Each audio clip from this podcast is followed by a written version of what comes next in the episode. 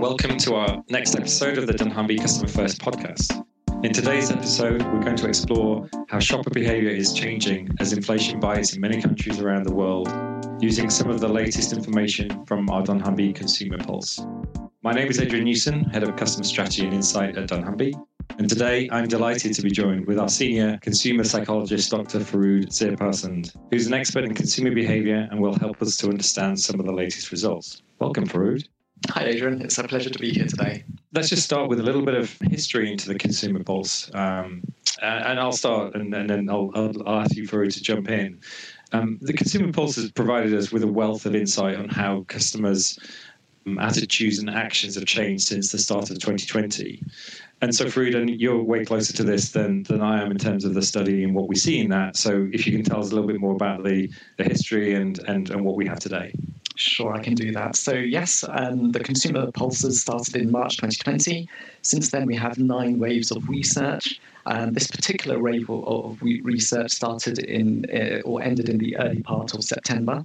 Uh, we have a number of different regions that we cover, including Latin America, North America, APAC, and EMEA. Uh, we do stretch right across the EMEA region in this wave. So we do include, say, South Africa and United Arab Emirates. So we're going into Africa and the Middle East, um, as well as covering Western, Central, and the Nordics of the EMEA region too. So we're going right across.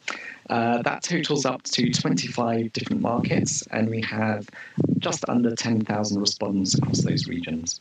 As I said earlier, the uh, consumer pulses really started off with COVID and trying to understand how COVID was impacting shopper thoughts and, and behaviors out there. One of the legacy measures of the, the, the consumer pulses is something that we call the worry index. The worry index is an aggregate measure trying to understand uh, just how worried consumers are out there. At the very beginning of COVID, this worry index was sitting above 30%. So, above 30% of consumers were generally scared or worried about COVID. Right now, that has dropped down to 6%. So, COVID is really no longer the, the, the focus for consumers out there right now. Sure, but obviously still top of mind that things aren't back to normal, and, and we know a lot of the reasons for that. So, coming into that, the financial worries that people have been dealing with for, for, for quite a while, it's not a new thing, but and we've seen it in previous studies. But, but what are we seeing in the latest study? Yeah, so the cost of living crisis is at the center stage. It's at the top of mind for consumers out there, and that's really not surprising. So when we ask consumers, do you recognize food prices have increased? nine in 10, specifically 93% of consumers said yes, food prices have increased out there. Um, that's in a backdrop where the economy is seen as increasingly weak, as well as personal finances are also increasingly weak out there. So, um, 75% of respondents found that the economy was weak compared to 57% uh, for their personal finances. I, I, I, like to try and find a bit of optimism wherever I can in these bleak times. Um, so, it would seem as if when looking at the economy, the economy is relatively weaker than the personal finances. So, maybe a hint of, of, a bit of breathing room for consumers out there. And so that sort of pressure to understand what's driving that price perception has to be top of mind. And and I don't think it's as straightforward as what we've seen before. And not that it's always been that easy, but it just becomes even more complicated with the ever changing landscape and the, the worsening of this for, for now. So, one of the things that we do within the consumer pulses is rather than just look at the actual uh, food inflation, we compare that to the perception of food inflation. And when we compare those two variables together, we find that the perception of food inflation is double the amount of the actual food inflation. So that gives us an indication of just how um, concerned consumers are feeling out there.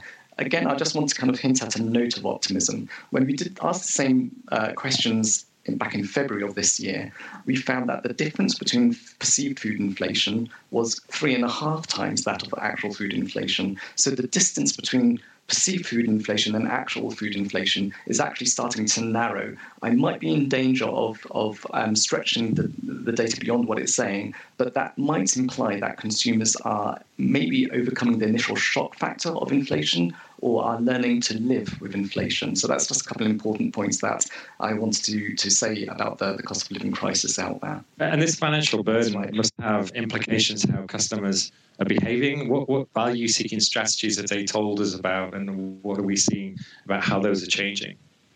Yeah, so what's interesting about value seeking strategies is that they're not all increasing. Some may actually be decreasing. So let me talk about that a little bit more. Um, it's quite similar to what we saw in the Great Recession, perhaps, um, where we saw that there were an increasing number of consumers are searching online for best sales. That's jumped from 35% in last September to 45% in this September. Likewise, uh, people are increasingly using coupons on products that they buy regularly. That's also increased by 10% compared to last September.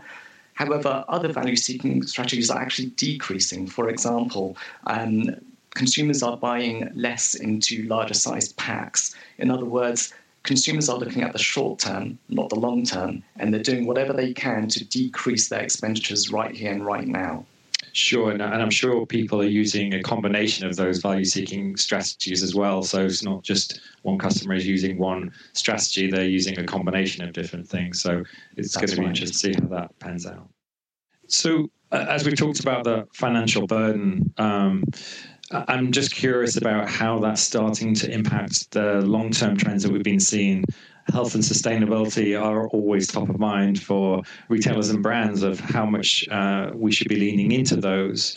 Uh, have you seen those um, areas or, other areas being impacted by what we're, we're, living with today?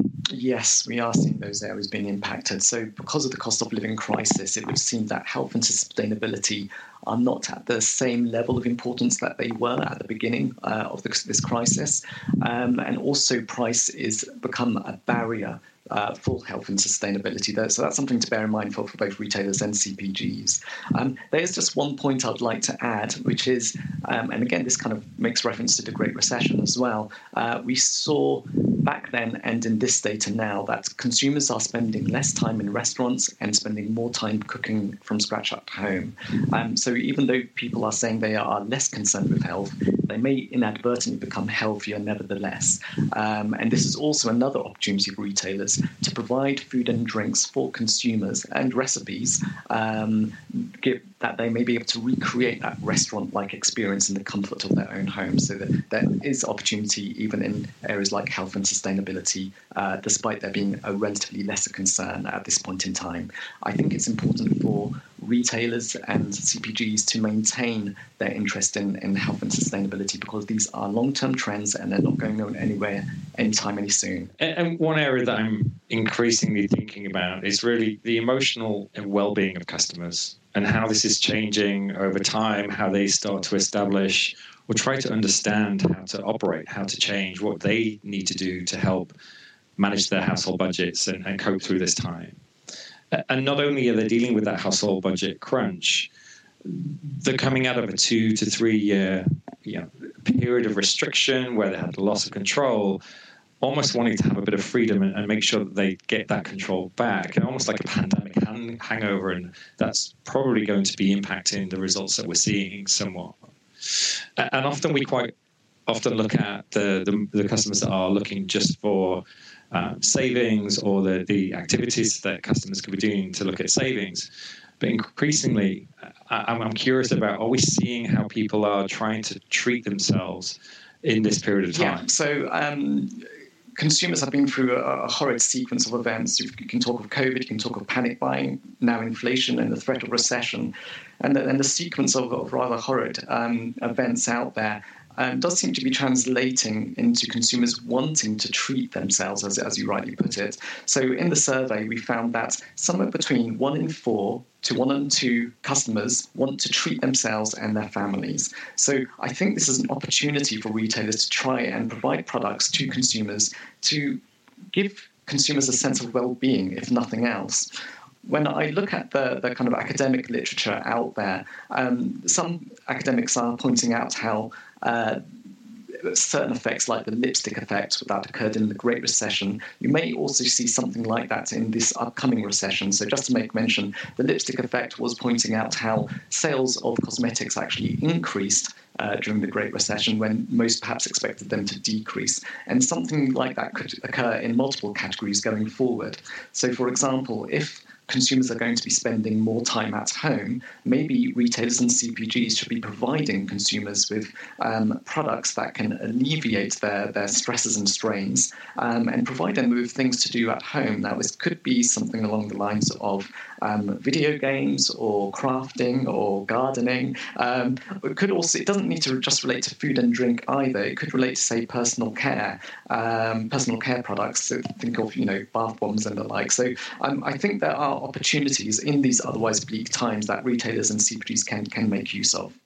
Yeah, and I can only imagine this area of well-being, making sure that we understand how consumers are feeling as they enter into the customer experience, whether that's online or in store, and probably more so in store, of how they want to feel sort of welcomed and actually just as a place that they they can feel safe and they can sort of do their family budgeting in a way that they you know don't feel embarrassed that they have to sort of do different activities that you've been talking around that actually is a safe place to shop and and just thinking more about how we we take care of their well-being that's right so i think just to sort of bring this to a close is thinking historically about trends is is, is a good way to start but i think what we're increasingly looking at is there's the layers of different impacts that customers are facing into. And, and, actually, customers probably don't really know how to react because they are quite unusual times, it just brings even more importance to really watching, learning, um, and listening to customers and really trying to help us make the right decisions based on what we're hearing and what customers are telling us, and making sure we do that on a fairly regular basis. Anything else in your mind, Farood, that you want to give to the audience before we leave them? Um, I think it's important for retailers and CPGs to constantly talk with their customers. Um, they need to constantly gauge what's going through their minds and and and, and heads. Um, and that simply speaks out that we need to constantly do some form of market research with them. Well, thank you, Farood. Um, I always enjoy our discussions. And thanks to everyone for listening. Um, I hope you found this discussion useful, uh, whether you're a retailer or a brand, just learning on understanding how to navigate these inflationary times. Um, and we'd love to hear from your thoughts on the subject. So feel free to contact myself or Farood at dunnhumby.com and join us again soon for our next Consumer First podcast. And remember, you can access all of our podcasts on a variety of subjects impacting retailers and consumer brands at Customer First Radio on Spotify or on our dunnhumby.com website. Thanks very much. Goodbye.